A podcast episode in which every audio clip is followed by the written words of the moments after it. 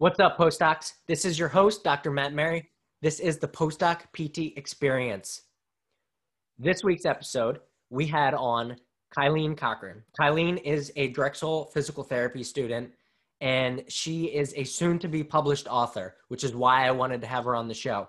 I think that she brings with her an extremely unique perspective. And we touched on a lot of things in today's show that I think are often overlooked in the physical therapy profession. Kylene decided to write this book based on her previous experiences as a division one runner at the university of pennsylvania and she's been through a lot to say the least. Uh, kylene is a very fun and energetic person but she's also extremely passionate about what she does and she's very passionate about the things that she's been through. Just a fun fact about kylene uh, which is funny and it's making me chuckle as i read it right now um, for those of you that know Kylene, this might not come at any surprise to you. Uh, it certainly does not to me from my experiences with Kylene. But she showed up to her first day of class in undergrad with no shoes on. She was drenched in sweat because she forgot she had class, and she basically ran to class so that she wasn't super late. And she walked into the class with no shoes on, and the professor was genuinely concerned and asked her if she was okay um, I can't imagine what that would have been like, but that's Kylene. So, without further ado, the postdoc PT experience.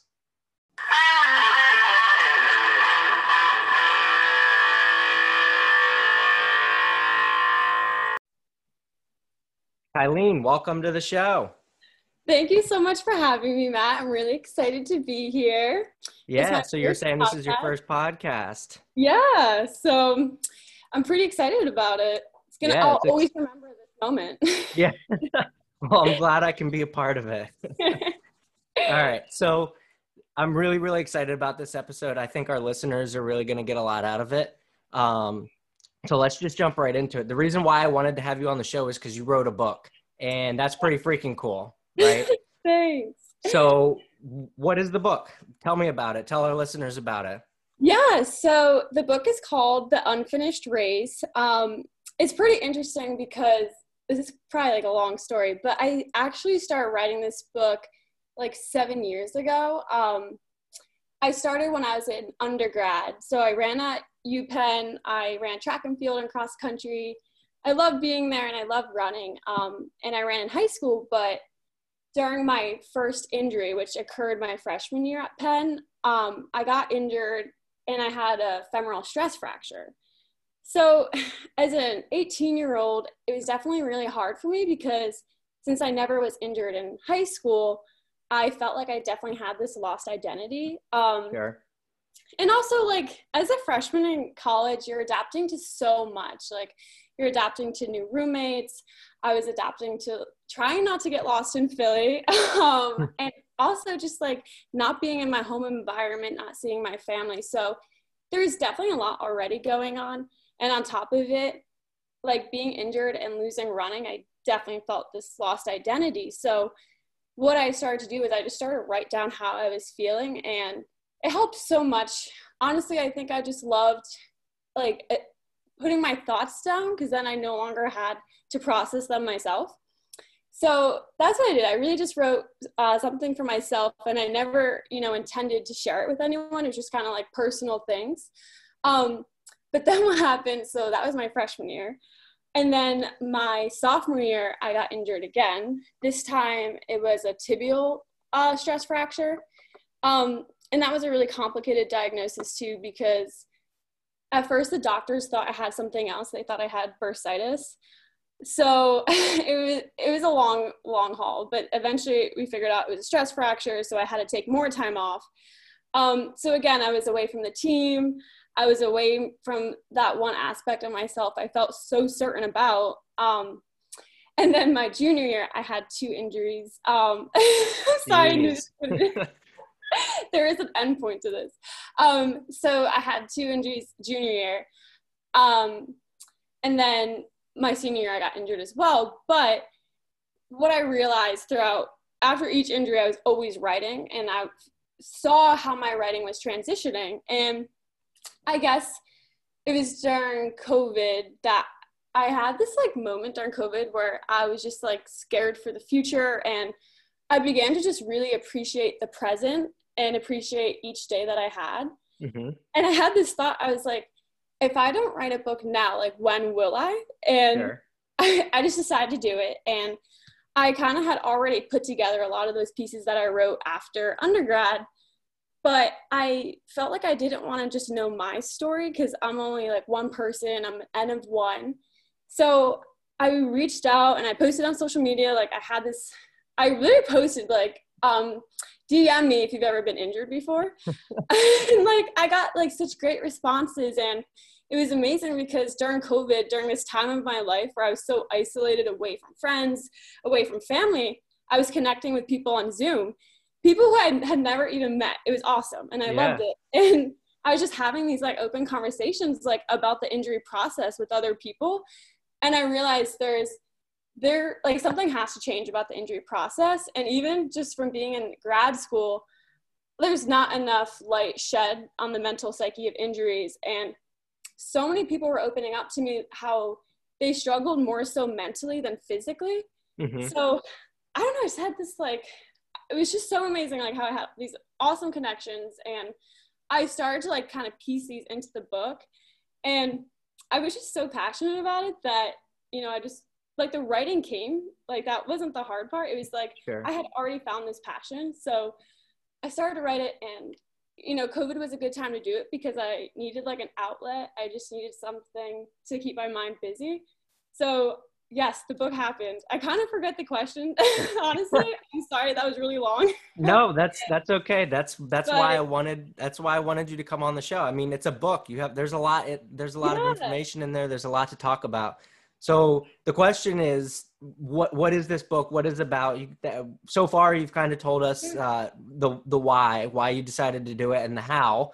It sounds yeah. like it, it kind of started out as a, a little bit of a journal almost. Yeah. And exactly. then kind of transitioned into this awesome book that you're coming out with. Oh, thank you. So the book is about, I mainly interviewed uh, female runners. That was kind of like the main focus, just because that's where my experience stemmed from. And I wanted to just really hear about like their uh, other individuals' personal stories. So I mainly interviewed interviewed female runners, and I did interview a male runner just to hear like another perspective. But a lot of the book, it starts like in the beginning I provide like a lot, even like with PT school help with this, but a lot of background information on just female running in general mm-hmm. and stuff that I wish I knew in high school. So I would, I really want to cater this book to like all individuals, but especially like the younger runner populations because I never had the education that I feel I, that I know now that I wish I did.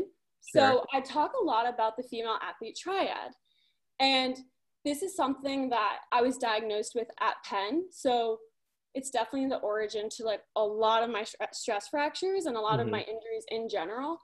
And Remember I went and saw this doctor and he told me, you know, a lot of your injuries are stemming because of what you did in high school and like not uh, getting a regular period. So I was like, wow, like I wish I knew that at the time. Like I wish I knew this about my body, about female health. So a lot of it is about women's health from that sense. So that's like one part of the book. And then the other part of the book is a lot on that mental impact of injuries. And I found like a lot of really good articles um, and research on how much of an impact injuries can have on individuals' mental health. So that's the second part. and then the third part of the book, I really want to transform the running world and you know, during a lot of these interviews, a lot of females open up to me about having eating disorders because they're like in this environment, and it's it's sad to me that that the running world is associated with that that individuals are going through this. So I'm trying to like transform the running world and you know try to normalize these hard topics that people feel they need to keep to themselves. So by writing the book and kind of sharing my story, I hope that you know one day somebody won't feel as alone in the process. Sure. Yeah, that that's awesome. Um, I think kind of the the best way to get at this a little bit deeper is, I mean, you kind of broke it down for us already, is into these three parts. Mm-hmm. So dive into a little bit. Tell me more about this, um, like this lack of knowledge. Like what what do people need to know? What what is there what are high schoolers going through that that they're not getting that's resulting in them getting injured Yeah, yeah. So actually, one of the chapters I interview a high school runner, and I wanted to know what are these misconceptions that high school runners have right now. And it's so interesting because a lot of what she said was so similar to what I thought at the time. And you know, everyone thinks you have to run a lot of miles to be a fast runner, right? Like the fastest runner runs the most miles, and that's not the case at all. Um, a lot of this book is about you know preparing to start rather than finishing the race because it's the healthy runner that makes it to the starting line and it's the healthy runner who's going to win even and later on in life like that's the one that's going to win um, just because they have a healthy body they have a healthy mindset. And so i look back on these misconceptions and i thought it was crazy that they're still the same that like everyone still has these same ideas. So one of the things I really want to talk about just from a young runner perspective is like you don't need to run so many miles to be the fast and that actually incorporating cross training, incorporating strength training and making sure that you're having really good nutrition is going to mold you into a beautiful athlete. Like you're going to have this sense of fullness in all aspects of yourself. Um, so that's like a big one. And when I was in college, I actually only ran like three times a week by my senior year. Like senior year, I was on the distance team and my max mileage some weeks was 10 miles. So, Mhm. and I still ran really fast times. Like I just, I started to do a lot of cross training. I did a lot of swimming. Um, I biked a lot. So I was still challenging my body, but just in a different form. And sure I was trying not to have so much pounding on my body because of all my previous injuries. And I also saw a nutritionist. So I wanted to make sure that the amount of energy I was expelling, I was taking in a lot of food. hmm And I like to think of it like, I don't know, like your body is doing this great thing for you. Like it's allowing you to work out and like your heart rate's going up. Like it's doing all this stuff for you. And now you have to give back to your body. So that's try that's kind of like the message that, you know, I try and talk about in the book a little bit too. I also say in the book how I don't think the workout is completed until you have that meal that just like nourishes you and your body um, back to like it's just so important. And I did not consider a lot of that when I was in high school. yeah Definitely. And you know, it's no one's like fault and it's not my fault, but I just wish I had known that information at the time. sure Wait, sorry, I want to say anything. yeah go ahead Oh, is that okay? yeah Um, go ahead please and then just from like the mental um, perspective of it there were days in college where like this is when i was injured and it was winter and i had to go jump in that pool and i give swimmers so much credit because i wanted to cry some days. Like it was so freezing and the thought of having to jump in the pool was torture. And i still did it. Like i made my mind and body go through something that i at that day i was like i cannot do this and i still did it.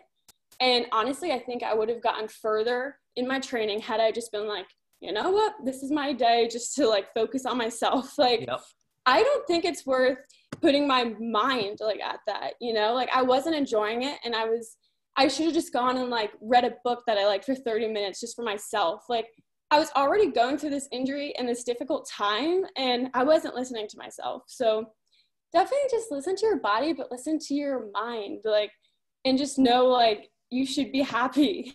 like Sure. I don't think I that's something that I didn't really, you know, take into consideration at Right. all. and i think retrospectively it's easy for you to say that Oh yeah, definitely.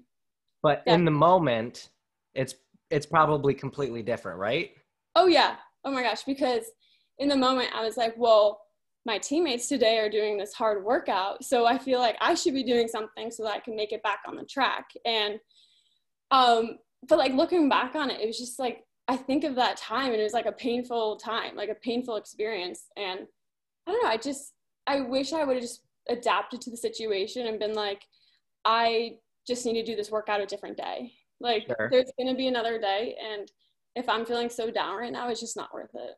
sure But yeah, it's definitely retrospectively easier said than done. Yeah, definitely. And I think now we have a unique perspective of looking at this topic and these kinds of Yeah. things as healthcare providers. But- Yes.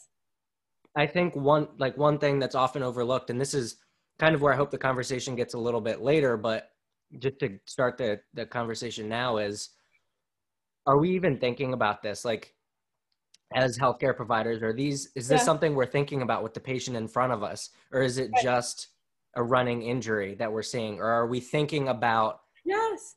what makes the patient like why why are they pushing themselves to mm-hmm. the limits? And why is this injury happening in the first place? And like what is that story if that makes right, sense? Right.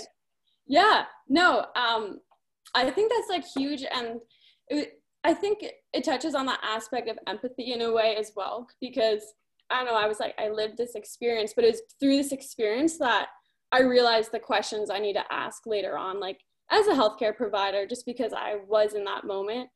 I think you know even personally me like a patient comes in and you get caught up on the diagnosis that's written there, especially like a physical diagnosis. Like if someone has like an ACL tear, even for example, like we have protocols that we want to follow. We want to get that strength back, that range of motion, right.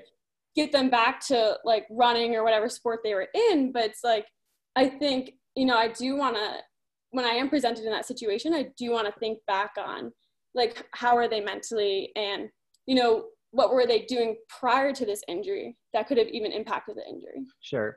Yeah, and I mean, going off of that even more, I think just trying to really put yourself in their shoes and yeah.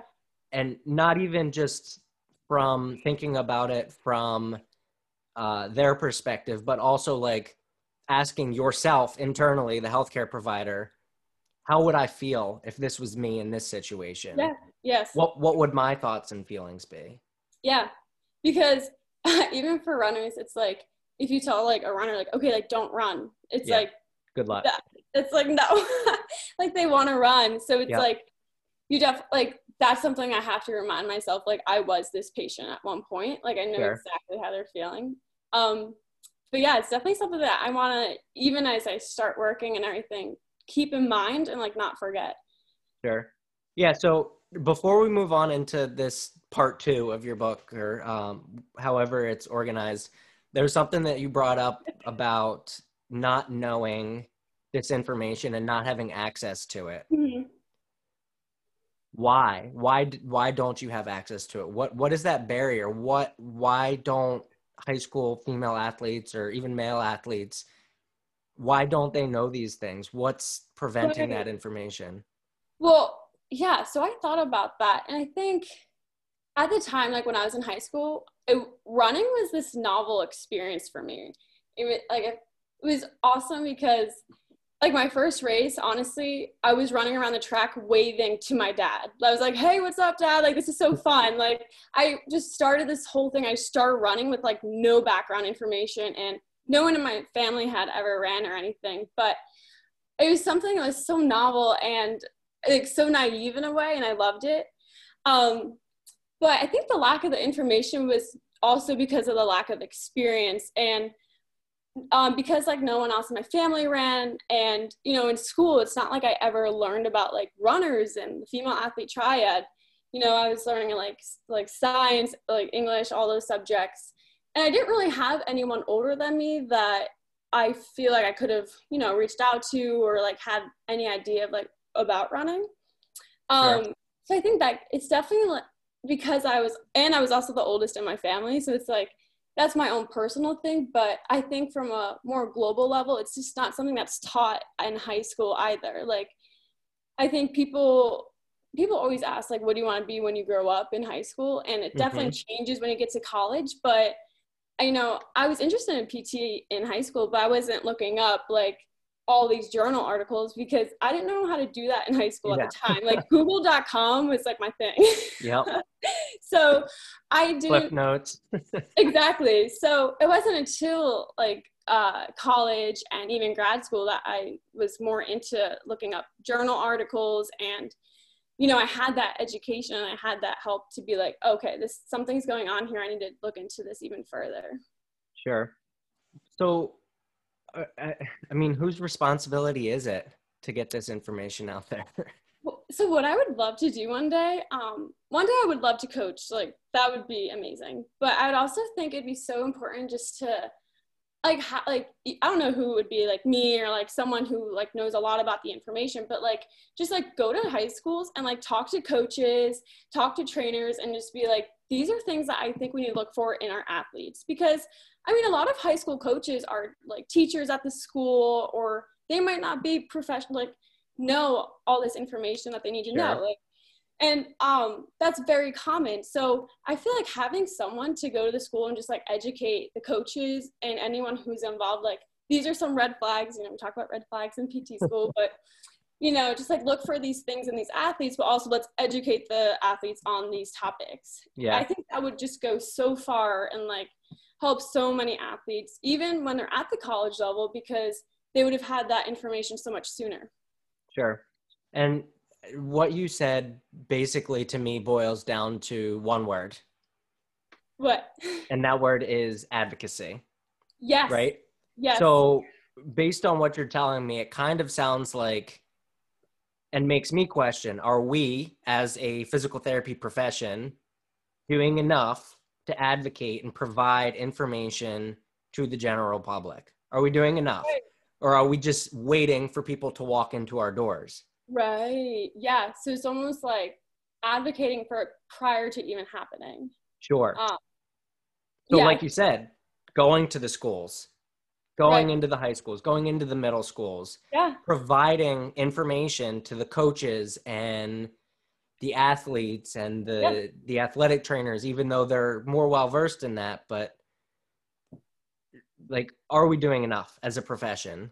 Right. And yeah, that's something that I feel like our profession could really touch on and make a huge difference. Like, oh, sure. it's just like, let's educate, like, we, we always talk about like patient education, patient yep. education. And that's actually one of the reasons why I also wrote the book. Cause I'm like, I don't want to start educating, like, and like, I'm not a PT fully yet. I'm still in school, but why not start educating now? Right. Like, why do exactly. I have to wait?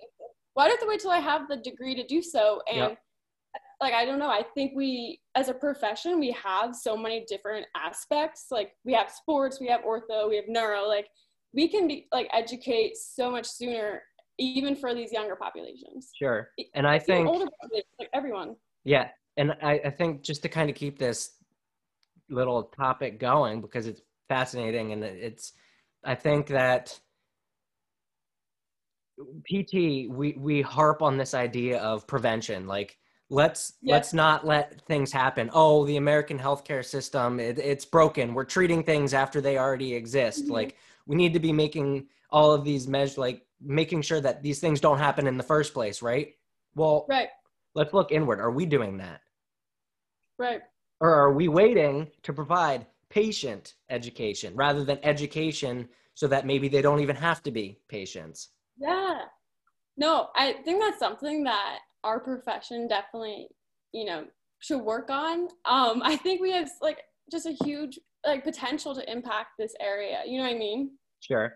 Yeah, I, absolutely. And I think that this kind of gets at kind of the the crux of the the conversation that I really wanted to have you on about as far as the um as far as this book goes because I'm, as far as I'm aware uh, uh there are some PTs out there that wrote books that that they mm-hmm. do have textbooks written out there but i'm not that aware of many pts having well-known books out there at, right. from the educational standpoint right i mean we mm-hmm. see it in physicians. Yeah. we see so many physicians that have books out there. We see uh, public health officials and ev- everyone has a book these days right? Yes. So and I think one of the things that made me so interested in having you on was is our books and our podcasts and uh, is this the way of the future of getting information out there to people? Because I mean I th- people are going to keep reading books people are going to keep listening yes. to podcasts and it doesn't really cost them anything right right right yeah um you know I think just like from my own experience like uh, having like written the book and everything like that. I think I'm hoping that when individuals like read the book, um, they will know like, well, yeah, because it's published in April, so I won't yet quite yet be a PT yet, but yeah. close, close. Um, I hope they know like I wrote this you know, it's kind of like my journey through this education process and learning so much about my body. But like, I once was that patient, like for so many years, like four years. So I hope that people pull from like, yes, like a lot of education from this book, but also like, I'm not alone and like I can get through this. So, like I hope sure. it also has more of that like empathetic aspect to the book, not solely just like an educational like, right. type textbook. You know what I mean? Absolutely. Um, I just want to connect, even like you know people reading this book. You know, they might not be my patient one day, or my patient might not even read this book. But I hope people know that as a healthcare provider, like I've lived it. I saw the fault in this system, and now I want to fix it. So. Sure that's kind of like a big hope that I have um, for this book. Yeah, but, that's awesome, and I think that that transitions really nicely into the next point of the the book that I really wanted to talk to you about and kind of connecting it to the PT profession rather than just continuing to talk about the book and all of the mm-hmm. things that it has but what's it like being a patient? I mean, I, I know personally that I've been a patient, but it was so long ago that I I don't remember if my what the things my PT was doing besides the fact yeah. that she was digging in my uh, psoas muscles and it was excruciatingly painful. That's the only thing I remember about PT. right, so right. What's it like being a patient? so yes, I was a patient. I want to say like even now I'm still a patient because in undergrad, yes, I went to PT and I saw my doctors, but then I still have doctors that I follow up with now. Like I still go to my endocrinologist because I want to make sure everything is like right. That because I went and I ran like so many years of intense running that you know it can like impact long term health, and I just want to make sure like that I'm still you know good to go. But anyways, right. so I'm still a patient technically, but when I was at Penn, um, I actually wrote about this in book because I went through a point like after having all those injuries, I could like I hated entering into doctors' offices. Um, mm-hmm. Like I almost felt tears coming on before I even walked into the doctor's office because I always heard bad news, um, and that like really impacted me. And it was definitely um, it was hard sometimes because I knew that I was going to go in and they were going to say you have a stress fracture, you can't run. Like here's your script to PT. So I you know that was kind of like my experience just after having repetitive um, uh, treatments having to go to the doctors. But i what i loved about pt is like they they gave me hope right? They're like okay mm-hmm. so if we do this and that you know we're going to get you back to running at like this time. So i was provided this timeline that really helped um and still like i was sometimes still walked into pt like you know feeling very sad. And I don't know, I just felt like bummed out that I had to go to PT or that I had to go to the doctors because everyone else was running. Um, and where I went to PT was like right next to Franklin Field, which is mm-hmm. Penn's track. So all my friends are like walking to the track and like yeah. almost walking being the patient again. And um, so it was definitely like mentally hard sometimes to like even like show up. But patients that do show up, like good, like because I learned so much and I was able to get back on track. And even now, like later on, my health is in check. Like I'm at a better place. So it, I'm like so happy that I just, you know, kept doing it. Sure. And I think that what you just described is something that, and maybe I'm just speaking from my own perspective and biases, but even from my interactions with PTs and my colleagues, I think that what you described is something that we don't always think about as physical right. therapists. Yeah. Because the patients are taking time out of their schedules.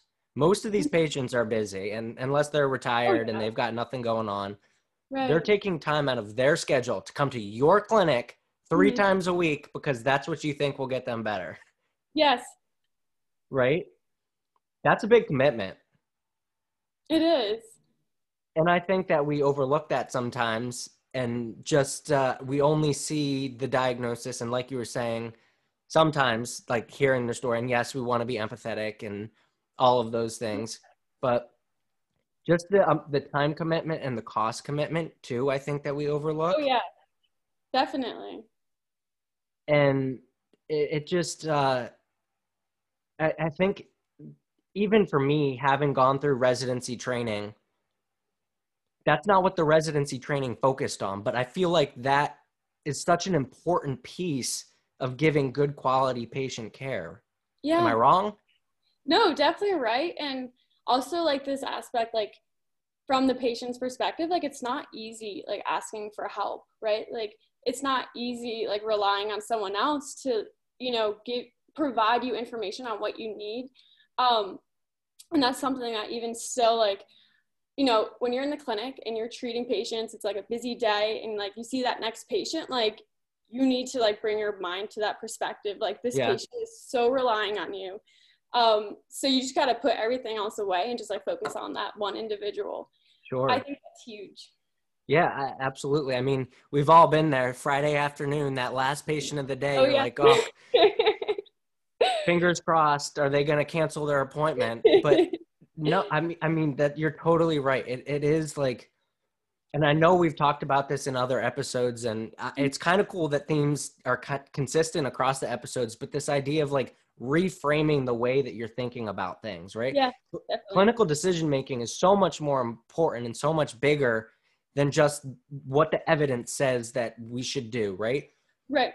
this is what this is ultimately the what we need to be thinking about uh, the evidence yeah great let's let's make sure that we're providing the patients the best that's going to that we know is going to get them better but that's just one part of it Oh, exactly. Yes.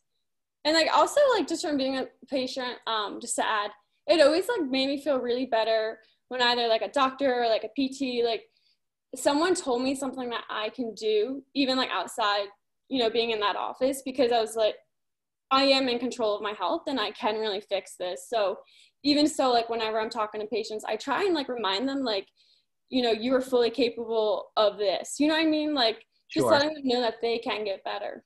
Sure. Yeah. I I mean, I think you you're spot on right there because uh, our job as physical therapists, and again, this is just my opinion, but our job is to not get people better. Our job is to help people get themselves better. Yes, yes, exactly. No, Right. I definitely love that. Yeah. So, what what can people take away from if they, if they choose to go out and read this book? yeah, what yeah. can people take away from hearing this story and hearing all of the stories of the people that you talked to what can we take away to to make our practice better or to change the way that we practice Yeah. So definitely like a lot of what we already like touched on before, but I guess I'm gonna say this from like someone reading the book who is a patient versus someone who is like a PT. Um, someone who is reading this book who is undergoing their own injury. First off, uh, because this is something that really came up and I think is important to address. Like, don't feel guilty because Mhm. that is something I struggled with, and I feel like I only recently like got rid of the guilt because I felt like every injury was my fault because, you know, I made human decisions like was and I would ask myself, is this because I ran too many miles? Is this because I changed my sneakers? Like every single crazy idea would cross through my mind and I just don't feel guilty because like it's no one's fault, right? right. And I think as a patient, like always give, I used to always say this, but I still think it's so important. Just always give tomorrow a chance. I would have such bad days and I was like, "Oh, I feel like I'm not getting better. I'm seeing the doctor, I'm going to nutritionist, doing all this stuff. And I would just be like, you know what, just gotta give tomorrow a chance to reset and see that it's gonna be okay. I just think that's like a huge important factor to consider. And also, uh, I had someone else that I want to say. Oh yes, from, still from like a patient perspective, um, just like listen to what your mind is telling you. Um, even like in this new year, I am focusing on being more present and focusing on this idea of if you adjust and adapt to your situation, you will find happiness because you're controlling that emotion. So anyone who's like undergoing like a difficult injury, a difficult time, like just try and just like fully be present and adjust. Um, and don't think about how it could be different or don't think about what you don't have because that's only going to make the injury worse. I know that's easier said than done, but it's something that I'm still trying to work on in this new year. Sure. Um, but that's actually something that I do talk about in the book as well. Okay, sorry, that was a long response. No, you're fine. That was very well said. You should write a book. Thank you, Matt. Um, and then I guess from like more of like that PT provider perspective, it's like remember like the person in front front of you is human and they're gonna have like all of these own struggles, even just like walking into the office and so many hopes walking into that office. So how you present yourself and you know just really listen to them and validate what they're saying i think is huge um, i think the best gift you can give someone is really listening to them and hearing what they're saying Sure. and um, i mentioned this but my favorite quote is judge a man by his questions rather than his answers and i think it's by voltaire and i remember i got that quote from like a sippy's cup because i used to put like quotes on the sips cup um, but i think it just resonates so much with like the healthcare field like ask the right questions show that you know you want to know this patient but i think it's questions that save lives Sure. Yeah. I'm, and I, to add another quote to your repertoire, um, something that one of my clinical instructors told me while I was on a clinical rotation. And to this day, every day I walk into the clinic, I tell myself this it doesn't matter what you know until the patient knows you care. oh i love that So it doesn't matter that you know all the latest evidence. yeah yeah right? yeah To, to kind of keep this into a, a postdoc PT experience tie with residency education and fellowship education. yeah It's great to emphasize all these things. It's great to be to want clinical excellence, right? It, it's great to be the cream of the crop when it comes to knowing what the latest and greatest research is. yeah That's great. The patient doesn't care about all of that stuff i love that quote oh my goodness right? The patient doesn't care. The, the patient just wants to know that you care and that you can validate and hear that they have pain and that right they have disability. They're they're missing out on things that they want to be doing, yeah no exactly right? i love that quote I, i'm going to keep that in mind yeah, I, I, it's just it, it reminds me every single day that sure I did residency training. It's great. I walked away from residency. I'm so thankful for it. It's the best decision I ever made. But to me, that residency didn't quite give me that appreciation for truly valuing the patient experience. Right.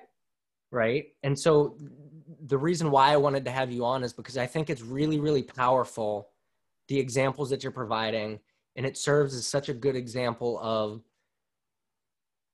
being clinically excellent and i think what you're describing and valuing patient perspectives like obviously that's part of the the three uh, uh, the stool you know what i mean the, Yeah, yeah, the three the three pillars of clinical excellence and evidence-based practice but i think we forget about it honestly Mhm. No, definitely. It's, and like you kind of said before, especially when like the day is just so busy and you've had a lot of patients, you've had a crazy day. It's like, you know, the stuff that really matters can kind of get like lost in the mix. And that's why I think, you know, before a patient walks in, I try and do this. I just try and like reset myself and just like clean slate. Um, not the easiest thing, um, granted, but yeah, I think I also I've tried to incorporate like even just when I'm talking to patients, I I just want to say like ask them like how's your day going? Like sure I don't I don't dive right into like okay, so you're here for this. Um this is on your chart like how did it happen, right? Like Mhm. I actually just like want to know my patient like how is your day going? Like and I just kind of start with just a general conversation and then I begin my history. Um that's something that I actually have started doing. Yeah, I think that you're you're in a really good spot, and you're I mean you're not even a PT yet. You're so nice.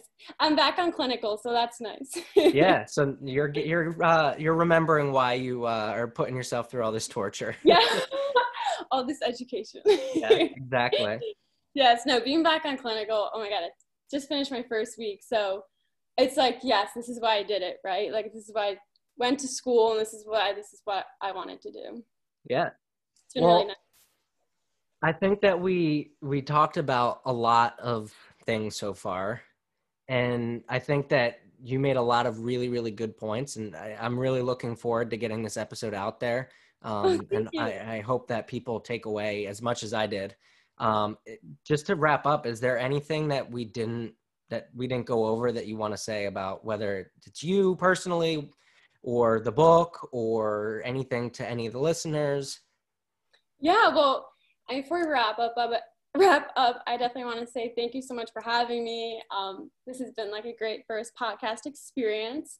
Um, and I guess I just want to tell um, every listener out there, like there definitely was um, a point in my life where, you know, when I was injured and I felt very alone, very isolated, and I just definitely wasn't myself. I was lost. I was definitely lost. And it's crazy to think because I continued to just think about tomorrow, give tomorrow a chance. And it's kind of crazy to think that I made it to this point where I'm now in PT school and I just wrote this book. Um, so, anyone out there, you know, I just want them to know that they're not alone. And, you know, as someone who was a patient once and hopefully one day a provider, like I'm here to listen to you and just know there are people out there who really want to see you get better.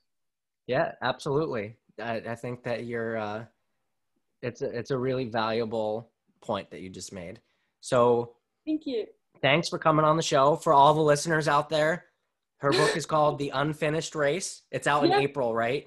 Yes, it's coming out in April. Okay. I'm very excited. the, the Unfinished Race. Check it out if you want to learn more about this topic or if you want to learn more about Kylene and her experiences or the experiences of other injured runners. Thanks Thank so you, Kylene, for coming on the show. I appreciate it so much. Thank you. See you, everyone. Bye.